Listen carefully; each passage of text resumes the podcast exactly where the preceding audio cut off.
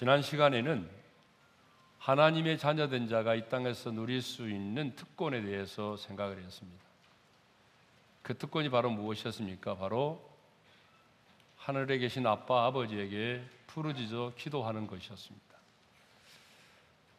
자, 오늘 역시 하나님의 자녀된 우리가 이 땅에서 누릴 수 있는 권세에 대하여 생각해 보도록 하겠습니다.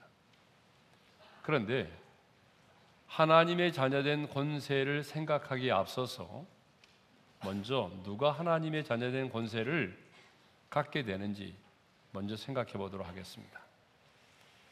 누가 하나님의 자녀가 되는 권세를 얻습니까? 아니 하나님은 누구에게 하나님의 자녀가 되는 권세를 주십니까? 오늘 보면 요한복음 1장 12절의 말씀을 다 같이 읽겠습니다. 다 같이요. 영접하는 자, 곧 그 이름을 믿는 자들에게는 하나님의 자녀가 되는 권세를 주셨으니. 자, 하나님은 누구에게 하나님의 자녀가 되는 권세를 주셨다고 말씀하십니까? 영접하는 자, 곧 그 이름을 믿는 자들이죠. 빛으로 생명으로 오신 예수 그리스도를 내 마음의 문을 열고 영접하는 자죠. 그러니까 여러분 영접한다는 게 뭐겠어요? 자신의 인생 속에 예수 그리스도를 모셔 드리는 것을 말하죠. 그런데 중요한 것은요. 집단으로 모셔 드리고 받아들이는 것이 아니라 개인적으로 예수님을 받아들여야 한다는 거예요. 자, 우리말은 영접한다, 받아들인다고 하는 말이 그냥 하나의 단어로 사용되지만은 헬라어는요, 영접한다 이 말이 두 개의 의미를 가진 그런 단어로 사용되고 있습니다. 아, 첫 번째는요, 파랄 람바노라고 하는 단어가 있어요. 그리고 또 하나는 람바노인데, 파랄 람바노는 뭐냐? 집단으로 받아들인다. 그러니까 집단으로 받아들인다고 할 때 사용되는 언어예요. 람바노는요, 개인적으로 받아들인다라고 할 때 사용되는 단어예요. 그런데 본문 12절에 앞서 바로 11절에서는요, 파랄 람바노가 사용됐어요. 11절에 이런 말씀이 있거든요. 거기 보게 되면 자기 땅에 오매 자기 백성이 영접하지 아니하였다는 말이 있어요. 여기 영접할 때에 이 단어가 바로 파랄 람바노예요. 그러니까 이스라엘 백성들이 집단으로 예수님을 받아들이지 않았다는 얘기죠. 부정했다는 얘기죠. 네. 그런데 오늘 우리가 읽은 본문 12절에 거기에도 보게 되면 영접하는 자라는 단어가 나오는데 거기에 이 영접이라고 하는 말은 람바노라는 단어가 사용되었습니다. 개인적으로 받아들인다라고 할 때에 사용되는 단어죠. 여러분, 이게 무슨 말입니까? 예수를 믿고 영접하는 것은요, 집단으로 이루어지는 사건이 아니라 개인적으로 이루어지는 사건이라는 얘기입니다. 그렇습니다. 여러분, 예수를 믿고 영접하는 것은 누군가가 나를 대신해 줄 수 있는 게 아니에요. 아무리 부모의 믿음이 좋아도 부모가 자식을 대신하여 믿어줄 수는 없어요. 바로 개인적으로 예수를 영접하고 받아들여야 되기 때문에 그 본인, 당사자인 그 사람이 예수를 받아들여야 한다는 얘기입니다. 네. 그러면 예수 그리스도를 영접한다는 것, 받아들이는 것은 무엇을 의미할까요? 그것은 곧 그 이름을 믿는 것입니다. 예수님을 영접한다, 받아들인다라고 하는 것의 구체적인 의미는 뭐냐면 그 이름을 믿는 거예요. 여러분 그런데 예수님의 이름은 단순한 호칭의 문제가 아니잖아요. 히브리인들은요. 이름은 히브리인들에게 있어서 이름이라고 하는 것은 단순한 호칭을 의미하지 않아요. 히브리인들에게 있어서 이름이라고 하는 것은 그분의 존재의 본질 그리고 그분의 성품과 사역까지를 포함하고 있습니다. 그러니까 우리가 예수 그리스도를 믿는다. 그의 이름을 믿는다. 예수의 이름을 믿는다라고 하는 말은 바로 예수님이 하나님의 아들 되심과 그분이 내 죄를 대신하여 십자가에 죽으셨음과 그리고 사흘 만에 부활하셨음을 믿는 것을 말하는 것입니다. 단순한 호칭을 믿는 것이 아니라 예수 그리스도가 하나님의 아들 되심과 그분이 나의 죄 때문에 십자가에 죽으시고 부활하셨다는 사실을 믿는 것을 말하는 것입니다. 이렇게 나의 신앙으로 예수를 영접하고 믿을 때에 우리는 하나님의 자녀가 되는 것입니다. 그런데 하나님의 자녀가 되는 것으로 끝나는 것이 아니라 오늘 본문을 보게 되면 하나님의 자녀가 되는 권세를 주셨다라고 말하지 않습니까? 그렇죠? 다시 한번 본문을 읽겠습니다. 다 같이요. 영접하는 자, 곧 그 이름을 믿는 자들에게는 하나님의 자녀가 되는 권세를 주셨으니 먼 훗날에 주신다는 얘기가 아니잖아요. 영접하고 믿을 때에 하나님의 자녀가 되는 권세를 이미 우리에게 주셨다는 것입니다. 여러분 믿습니까? 그러면 이 권세라고 하는 말은 뭘까요? 자꾸 헬라어를 써서 죄송합니다만은 그래도 좀 더 의미를 새롭게 하기 위해서 엑수시안이라고 하는 말인데 이 말의 의미가 아주 다양합니다. 자, 우리 말에는 그냥 권세라고 되어 있지만 이 ἐξουσίαν이라고 하는 단어의 의미는 권리라는 의미도 있고 능력이라는 의미도 있어요. 그래서 영어 성경을 보게 되면 권세라는 말을 파워라는 말로 많이 사용하고 있습니다. 권위라는 말도 있고 그렇습니다. 자, 그러면 이제 좀 더 구체적으로 하나님의 자녀된 자에게 주신 권세가 무엇인지를 살펴보겠습니다. 첫째로 은혜의 보호자 앞에 담대히 나아가는 것입니다. 히브리서 4장 16절의 말씀을 우리 다 같이 읽겠습니다. 다 같이요. 그러므로 우리는 극률하심을 받고 때를 따라 돕는 은혜를 얻기 위하여 은혜의 보좌 앞에 담대히 나아갈 것이니라. 거기 보게 되면 은혜의 보좌라는 말이 나오죠. 성경에 보면 보좌라는 말이 참 많이 나오잖아요. 보좌가 뭐예요? 자, 하나님의 보좌는 하나님께서 좌정하여 계시면서 통치하시는 곳을 말합니다. 좀 더 구체적으로 말씀드리면 하나님께서 좌정하여 계시면서 우리의 예배를 받으시고 우리를 만나 주시고 우리의 기도를 들으시면서 우리를 다스리시는 곳이 뭐예요? 그게 바로 하나님의 보좌예요. 근데 성경을 보게 되면 여러분 보좌는 두 개가 있어요. 요한계시록을 보게 되면 하얀 흰 보좌가 있어요. 백보좌라고 그러죠. 이 하얀 보좌가 있고 은혜의 보좌가 있습니다. 이 흰 보좌는 뭐냐 그러면 하나님이 마지막 날에 심판하실 때에 바로 심판의 보좌에서 심판하십니다. 그러니까 하나님이 심판하시는 곳입니다. 근데 오늘 본문은 은혜의 보좌라고 말하잖아요. 은혜의 보좌는 뭘까요? 하나님께서 우리에게 은혜를 베풀어 주시는 곳이 바로 은혜의 보좌입니다. 그러므로 우리가 하나님의 은혜를 받기 위해서는 어디로 가야 될까요? 은혜의 보좌 앞에 가야 되겠죠. 우리가 여러분 몸이 아프면 병원에를 가고 비행기를 타려면 공항으로 가고 배를 타려면 항구로 가야 하듯이 하나님의 자녀된 우리들이 은혜를 받으려면 어디로 가야 돼요? 은혜의 보좌 앞으로 가야 된단 말입니다. 그러므로 우리가 은혜를 받고 그 은혜에 굳게 서려면 은혜의 보좌 앞으로 나아가야 됩니다. 그런데 누가 이 은혜의 보좌 앞에 나갈 수 있습니까? 그러면 누가 이 은혜의 보좌 앞에 나갈 수 있어요? 아무나 나갈 수 있습니까?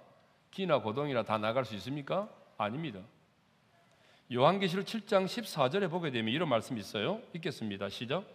어린 양의 피에 그 옷을 씻어 희게 하였느니라. 어린 양이 누구죠? 예수 그리스도죠. 그러니까 예수 그리스도의 피에 그 옷을 씻어 희게 했다. 이 말은 무슨 말이냐면 예수를 믿음으로 말미암아 의롭다함을 얻은 자를 말하는 것입니다. 그러니까 하나님의 그 은혜 보좌 앞에는 누가 나갈 수 있냐면 예수를 믿고 의롭다 하심을 얻은 자들만이 그 하나님의 자녀들만이 은혜의 보좌 앞에 나아갈 수 있다는 얘기죠. 자, 하나님은 영이십니다. 그러니까 눈에 보이지 않죠. 하나님은 영이실 뿐만 아니라 거룩하신 분이십니다. 우리 하나님이 어느 정도 거룩하신지 여러분 아세요? 여러분, 우리 하나님이 어느 정도 거룩하시냐면 우시아 왕의 죽던 해에 천사들이 죄를 지어본 경험이 없는 천사들이 하나님 영광의 보좌를 보았습니다. 그때에 그 천사들이요 두 날개로는 얼굴을 가리우고 두 날개로는 자신의 발을 가리우고 그리고 두 날개로는 날면서 거룩하다 거룩하다 거룩하다 삼중 거룩성을 부릅니다. 여러분 보세요. 우리 하나님이 얼마나 거룩하신 분이면 죄가 없는 천사도 하나님의 얼굴을 볼 수 없어서 두 날개로 얼굴을 가렸을까요? 여러분, 우리 하나님이 그렇게 거룩하신 분이십니다. 그러기 때문에 영이시고 거룩하신 분이기 때문에 죄인된 우리 인간은 누구도 하나님 앞에 나갈 수가 없습니다. 그래서 하나님은 일찍이 모세에게 뭐라고 말씀하시냐면 나를 보고 살 자가 없음이니라고 말씀하셨어요. 그래서 여러분 하나님의 임재를 상징하는 구약의 언약궤를 만지는 자도 죽었고 그것을 들여본 자도 들여다보는 자도 죽었습니다. 무슨 말입니까? 죄인된 우리 인간은 누구도 하나님께로 나아갈 수 없다는 얘기죠. 그런데 1년에 딱 한 차례 속죄일 7월 10일에 대제사장이 자기의 몸을 정결하게 씻고 정결한 짐승의 피를 가지고 그 하나님의 임재가 있는 그 지성소에 언약궤 앞으로 나갑니다. 근데 어떻게 나갑니까? 그냥 나가는 게 아니고요. 방울을 달고 나갑니다. 그리고 줄을 매달고 들어갑니다. 여러분 왜 속죄제를 드리기 위해서 가는데 방울을 달고 줄을 매달고 들어갈까요? 그것은 여러분 휘장 밖에서 제사장들이 이렇게 듣고 있어요. 사람이 움직이게 되면은 방울 소리가 들리잖아요. 그런데 들어갔는데 방울 소리가 들리지 않으면 뭐예요? 죽은 거예요. 그러면 죽었다고 해서 아이고 하면서 휘장을 열고 들어가면 그 사람도 죽어요. 그래서 밖에서 그 줄을 가지고 그 죽은 시체를 꺼내기 위해서 줄을 달고 들어가는 것입니다. 여러분 무슨 말이냐면 죄인된 우리 인간은 하나님 앞에 결코 나갈 수가 없다는 거예요. 그런데 우리 주님이 십자가에 달려 죽으실 때에 정말 놀라운 일이 일어났습니다. 그 놀라운 일이 뭐냐 그러면 하나님과 우리 사이를 가로막고 있던 지성소와 성소 사이를 가로막고 있던 그 두꺼운 휘장이 위에서부터 아래로 찢어졌다는 것입니다. 이 말은 무슨 말입니까? 이제 하나님의 보좌 앞으로 나아갈 수 있는 새롭고도 산 길이 열렸다는 거죠. 그러니까 예수를 믿고 의롭다함을 얻어서 하나님의 자녀된 우리는 예수의 보혈을 힘입기만 하면 언제든지 담대히 은혜의 보좌 앞에 나아가 그 하나님을 예배할 수 있습니다. 그러니까 여러분 하나님의 자녀된 권세가 뭐예요? 예수의 보혈을 힘입어서 은혜의 보좌 앞에 나아가 그 하나님을 예배하고 그 하나님께 부르짖어 기도할 수 있고 또 그 은혜의 보좌 앞에서 때를 따라 도우시는 하나님의 은혜를 경험할 수 있다는 것입니다. 그러므로 여러분 매일매일 예수님의 보혈을 힘입어서 은혜의 보좌 앞에 담대히 나아갈 수 있기를 바랍니다. 사탄이 여러분의 죄를 가지고 참소할지라도 예수님의 보혈로 사탄의 참소를 이겨내고 은혜의 보좌 앞에 당당히 나아가셔서 극률하심을 받고 때를 따라 도우시는 하나님의 은혜를 경험할 수 있기를 주님의 이름으로 축원합니다. 이것이 뭐예요? 바로 하나님의 자녀된 자가 누리는 권세예요. 예? 자, 두 번째로 예수의 이름으로 명하며 선포하는 것입니다. 어, 예수님은 지상에서의 사역을 마치시고 승천하시기 직전에 제자들에게 이런 말씀을 주셨습니다. 마가복음 16장 17절 18절이죠. 읽겠습니다. 시작.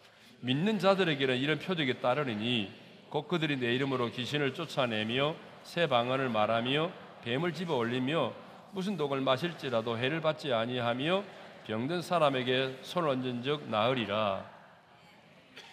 특정한 제자들만이 아니고 믿는 자들에게는 이런 표적이 따르니 너희가 내 이름으로 귀신을 쫓아내며 그랬습니다. 그리스도의 군사로 부름 받은 우리는 지금 눈에 보이지 않지만 눈에 보이지 않는 악한 영들과 치열한 영적 전쟁을 치르고 있습니다.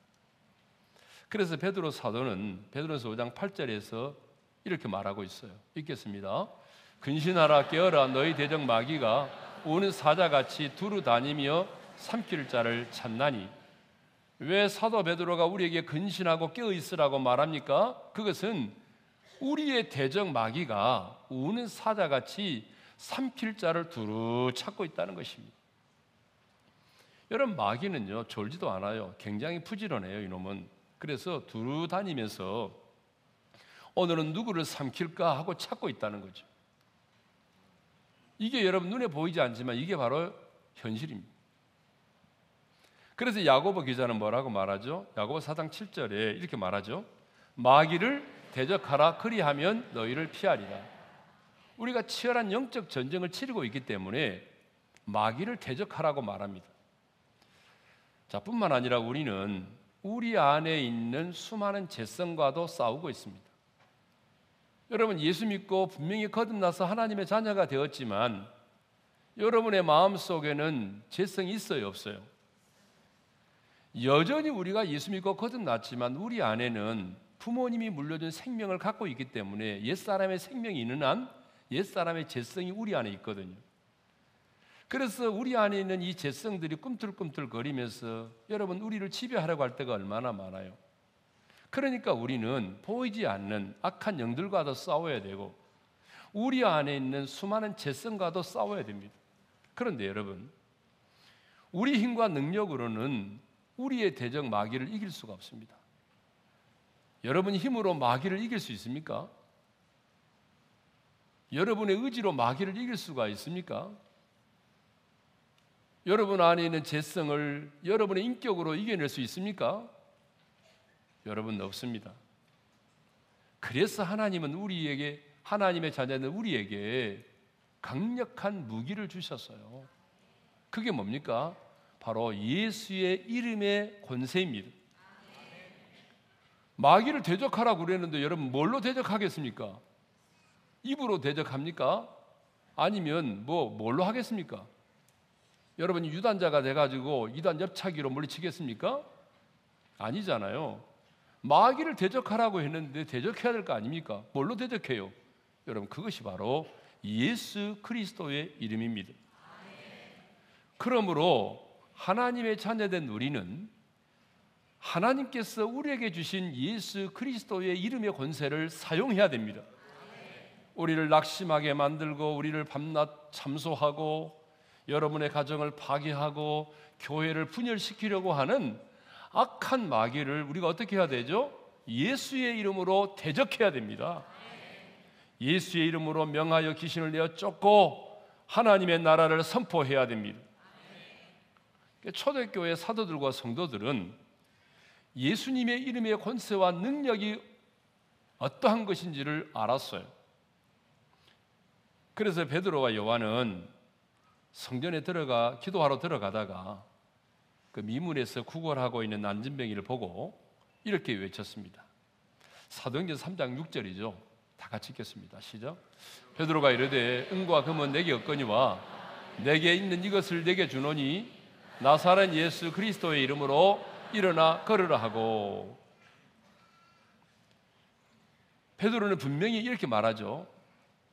내게 있는 것을 내게 주노니 내게 있는 것을 내게 준다고 말합니다. 여러분 지금 이 안진병이는 구걸을 하고 있습니다. 뭘 달라고 말합니까? 한 푼 주십시오. 돈을 달라고 요구하고 있습니다. 근데 베드로와 요한은 금과 은은 내게 없거니와 내게 있는 것으로 내게 주노니 그것이 뭐였습니까? 예수 이름의 권세였습니다. 나사렛 예수 이름의 권세였습니다. 그러니까 여러분 예수 그리스도의 이름 이것이 뭐예요? 하나님의 자녀된 우리들이 가지고 있는 최고의 재산이요, 최고의 능력이요, 최고의 권세인 것입니다. 나사렛 예수 그리스도의 이름이 하나님의 자녀된 우리가 가질 수 있는 최고의 재산입니다.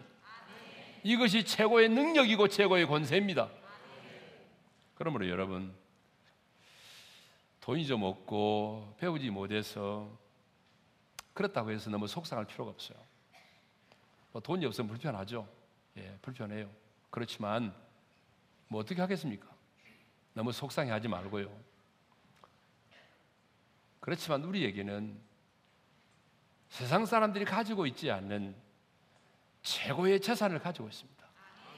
그것이 무엇입니까? 예수 그리스도의 이름이라는 권세입니다.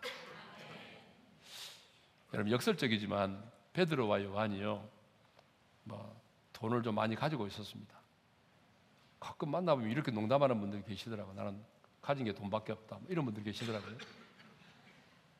그런데 베드로와 요한이 돈이 좀 있어 가지고 성전에 기도하라고 하는데 이 안진뱅이가 손을 내밀면서 구걸을 했잖아요. 그러면 어떻게 했겠습니까, 여러분? 냅다 돈을 줬겠죠. 그러면 이 거리는 너무 좋아했겠죠. 감사합니다. 막 그랬겠지 않겠어요? 그리고 거기서 끝났을 겁니다.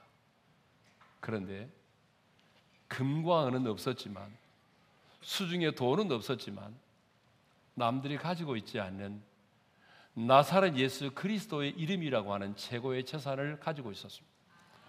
그래서 나사렛 예수의 이름으로 일어나 걸으라고 명령했어요. 그랬더니 여러분 일어나 걷게 됐잖아요. 여러분 돈만 있었다고 한다면 돈만 주고 끝났겠지만 돈이 없었기에 예수 그리스도의 이름을 주었어요. 그랬더니 나중에는 어떻게 됐습니까? 예수님의 이름의 권세와 능력이 나타나게 된 것입니다. 정말 여러분이 하나님의 자녀 맞습니까? 여러분 정말 하나님의 자녀 맞으세요? 그렇다면 여러분 안에는 예수님의 이름의 권세와 능력이 있습니다. 그런데 문제는 뭐냐 그러면 하나님께서 내게 예수 그리스도의 이름이라고 하는 이 엄청난 재산을 주시고 권세와 능력을 주셨는데 많은 사람들이 이 사실을 모르고 있다는 거죠. 예배 드릴 때만 사용한다는 거죠. 예수님의 제자들도 한때는 그랬어요. 예수님의 제자들도 처음부터 예수의 이름의 권세와 능력을 안 게 아닙니다. 언제 알았느냐?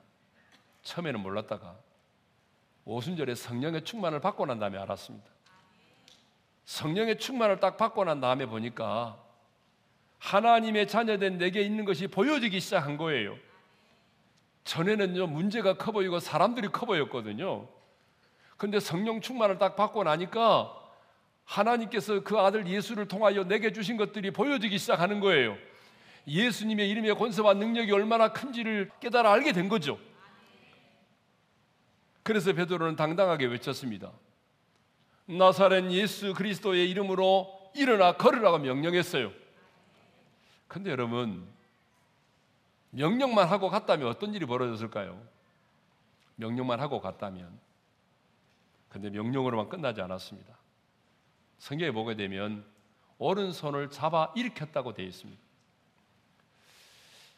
저도 초등학교 시절에 안진병이가 일어나는 걸 보았거든요. 현신의 권사님 집회 때였어요. 현신의 권사님 집회할 때에 그때 환자들이 참 많이 왔습니다. 엄청나게 많이 왔는데 그때에 그 현신의 권사님이 정말 주님의 마음이 있었던 분이에요. 그래서 예, 소경이 눈을 뜨는 것도 보았고, 예, 벙어리가 말을 하는 것도 보았고, 남에서부터 안진병이 된 자가 일어나는 것도 보았는데, 그때 제가 보았을 때는 그 안진병이가 그냥 예수의 이름으로 일어나 걸으라 그러니까 벌떡 일어나 그런 게 아니었어요. 그때는 어떻게 걸었냐 그러면 장정들 네 명이 붙었어요. 그래서 그 사람을 잡고 콘사님은 계속해서 강단에서 명령했어요. 예수의 이름으로 일어나 걸어라. 일어나라. 일어나라. 그럴 때 그분이 그 말씀을 의지해서 자기 의지를 동원하면서 일어나려고 했어요. 근데 그렇게 명령할 때마다 여러분 그분이 점점 점 일어나기 시작했어요. 그리고 그의 몸에는 땀으로 젖었어요. 그리고 한참 후에야 걷게 됐어요. 근데 오늘 본문에서는 그러지 않아요. 나사렛 예수 이름으로 일어나 걸으라 명령하고 난 다음에 그 다음에는 베드로가 오른손을 잡아 일으키니 오른손을 잡아 일으키니 명령만 하지 않고 오른손을 잡아 일으켰죠. 그러자 발과 발목이 힘을 얻고 일어나 걷기 시작을 했습니다. 걷기도 하고 뛰기도 하고 하면서 하나님을 찬송하기 시작했어요. 성전 미문에 앉아서 구걸하던 자가 이제는 하나님을 예배하는 자로 바뀌게 된 것입니다. 무슨 얘기입니까? 믿음에는 행동이 필요하다는 얘기. 명령만 하지 아니하고 믿음으로 그 손을 잡아 일으켰더니 발과 발목이 힘을 얻고 일어나 뛰어 걷기 시작했다는 것입니다. 믿음에는 액션이 필요합니다. 행함이 있어야 됩니다. 이렇게 초대교회 사도들과 성도들은 예수님의 이름으로 명하여 귀신도 쫓아내고 예수의 이름으로 병든 자도 고쳤습니다. 그래서 당시 종교 지도자들은 베드로와 요한을 불러다가 이렇게 경고했어요. 사도행전 4장 18절을 읽겠습니다. 다 같이요. 도무지 예수의 이름으로 말하지도 말고 가르치지도 말라. 그들은 보았거든요. 예수의 이름으로 안진병이가 일어나 걷는 것도 보았거든요. 그러니까 예수의 이름으로는 말도 하지 말고 가르치지도 말라고 경고했습니다. 근데 여러분 신앙생활을 해오면서 혹시 주변 사람들로부터 이거 이렇게 구박을 받아보시고 이렇게 경고를 받아보신 적 있나요? 다시는 예수의 이름으로 말하지 마라. 다시는 우리 모임에서 예수의 이름 꺼내지 마라. 혹시 이런 말을 들어보셨어요? 들어보신 분 한번 손 들어보세요. 나는 신앙생활하면서 들어봤다. 와 많으시네요. 예, 여러분 정말 대단하십니다. 근데 많은 분들이 그런 이름을 그렇게 들어본 적이 없어요. 이런 말은 들어봤을 겁니다. 교회 다니지 마라. 교회 다니지 말라는 말은 들어봤지만 예수의 이름으로 기도하지 마라. 예수 이름으로 말하지 마라. 이런 말은 아마 거의 안 들어봤을 겁니다. 여러분 앞으로는 들을 수 있기를 바랍니다. 이거는 누가 할 수 있냐 그러면 여러분이 예수님의 이름으로 기도했을 때 예수님의 이름으로 기도했을 때 하나님께서 어떻게 역사하셨는지를 눈으로 목도하는 사람들만이 할 수 있는 얘기입니다. 여러분 주변에서 많은 사람들이 여러분에게 야 예수 이름으로 기도하지 마라. 예수 이름으로 말하지 마라. 예수 이름으로 가르치지 마라. 여러분 우리가 이런 말을 다 들을 수 있기를 바랍니다. 오늘 예수의 이름으로 예수님의 이름의 권세를 사용하지 않은 사람들이 너무나 많습니다. 이것은 곧 내가 하나님의 자녀된 자에게 주시는 이 영광스러운 특권을 스스로 포기하는 것과 같습니다. 이제 모든 이름에 뛰어난 예수님의 이름을 사용하시기를 바랍니다. 예수의 이름의 권세를 사용하는 것은 하나님의 자녀된 자만이 누릴 수 있는 영광스러운 특권입니다. 자, 세 번째로 세 번째는 하나님의 상속자가 된 것입니다.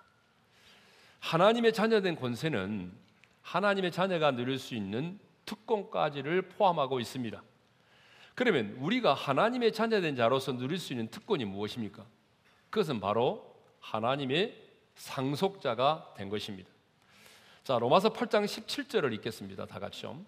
자녀이면 또한 상속자, 곧 하나님의 상속자요.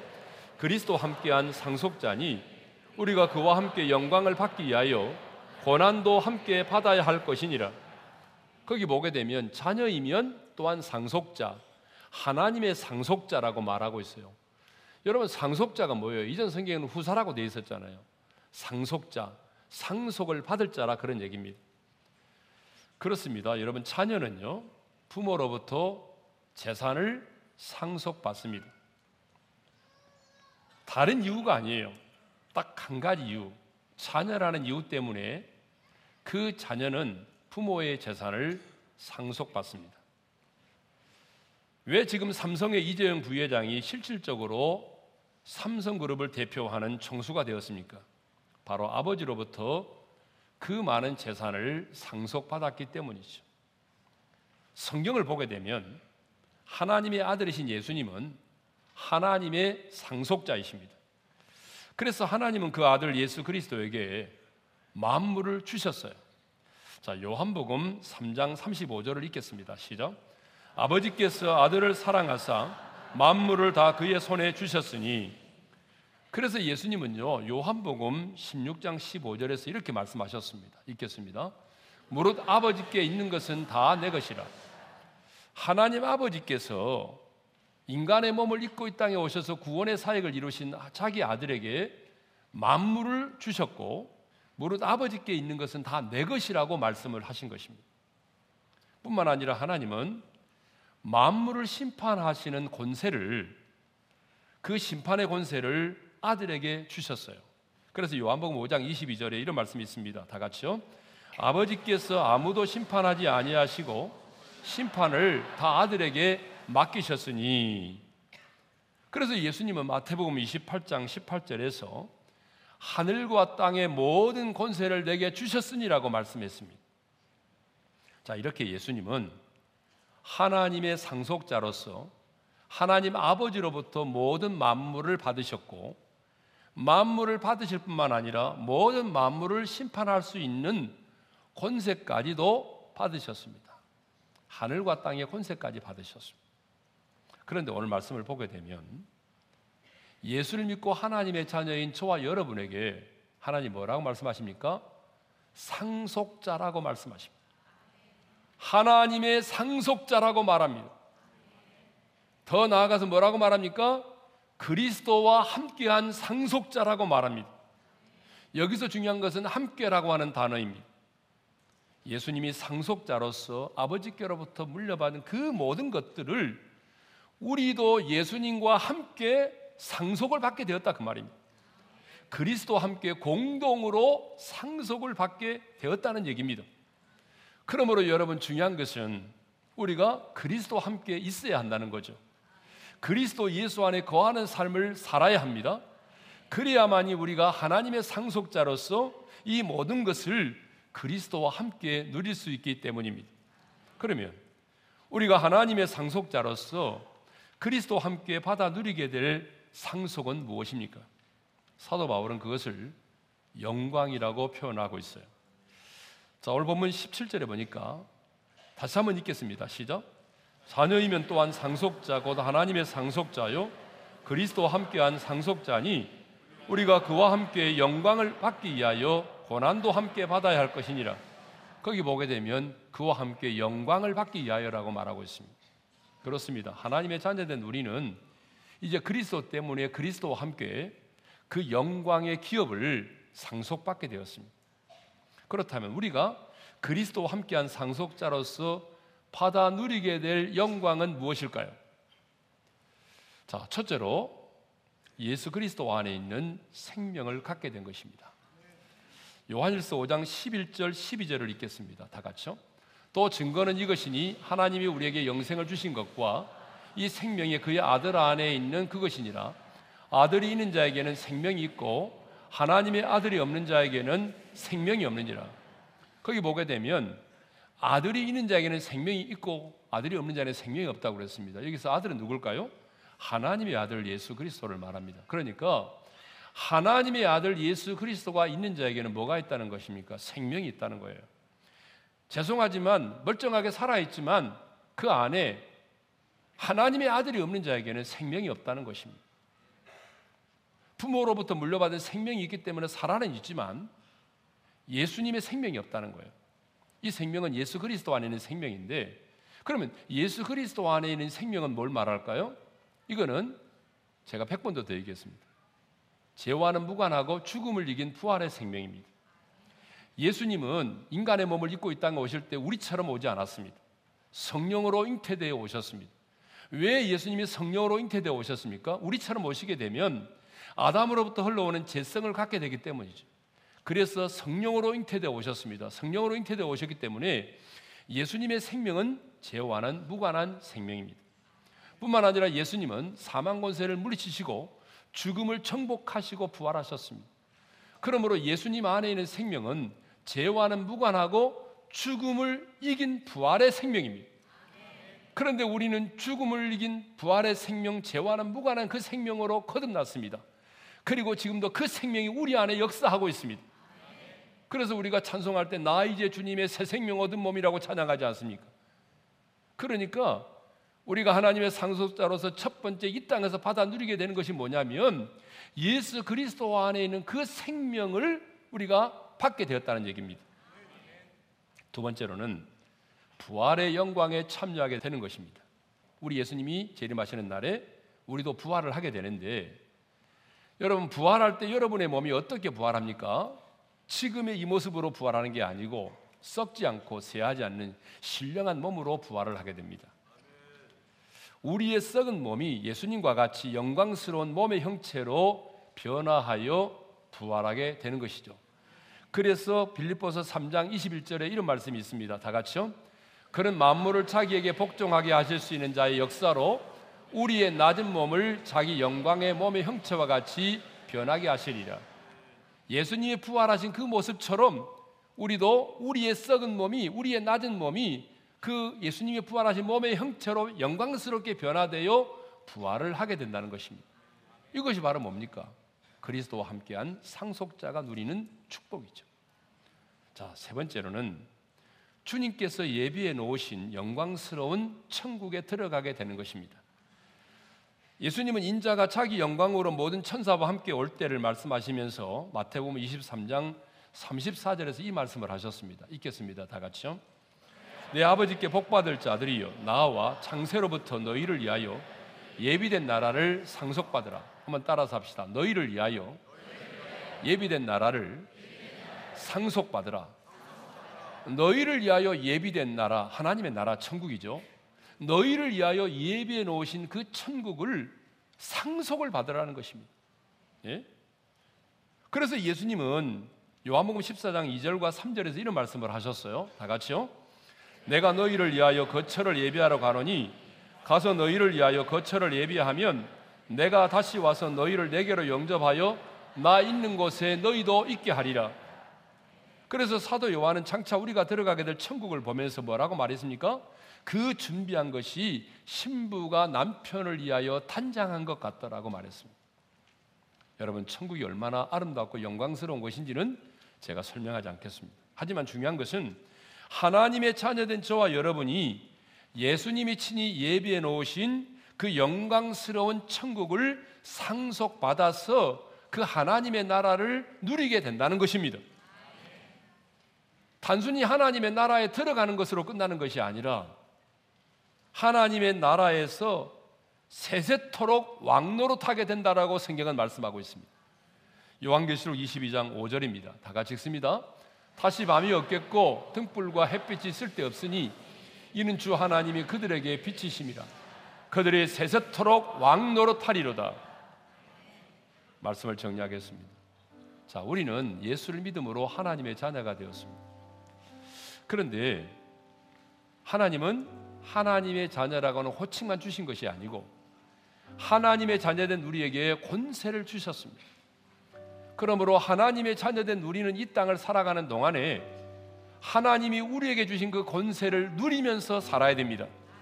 신앙생활은 예원이 아니고 신앙생활은 누리는 것입니다, 여러분. 신앙생활은 누림이에요. 그러니까 하나님의 자녀된 권세를 누리며 사셔야 됩니다. 예수의 피를 힘입어 날마다 은혜의 보좌 앞에 나아가서 하나님이 여러분을 위하여 쌓아두신 그 은혜를 받아 누리시기를 바랍니다. 치열한 영적 전쟁의 현장 속에서 예수님의 이름의 권세를 사용하시기를 바랍니다.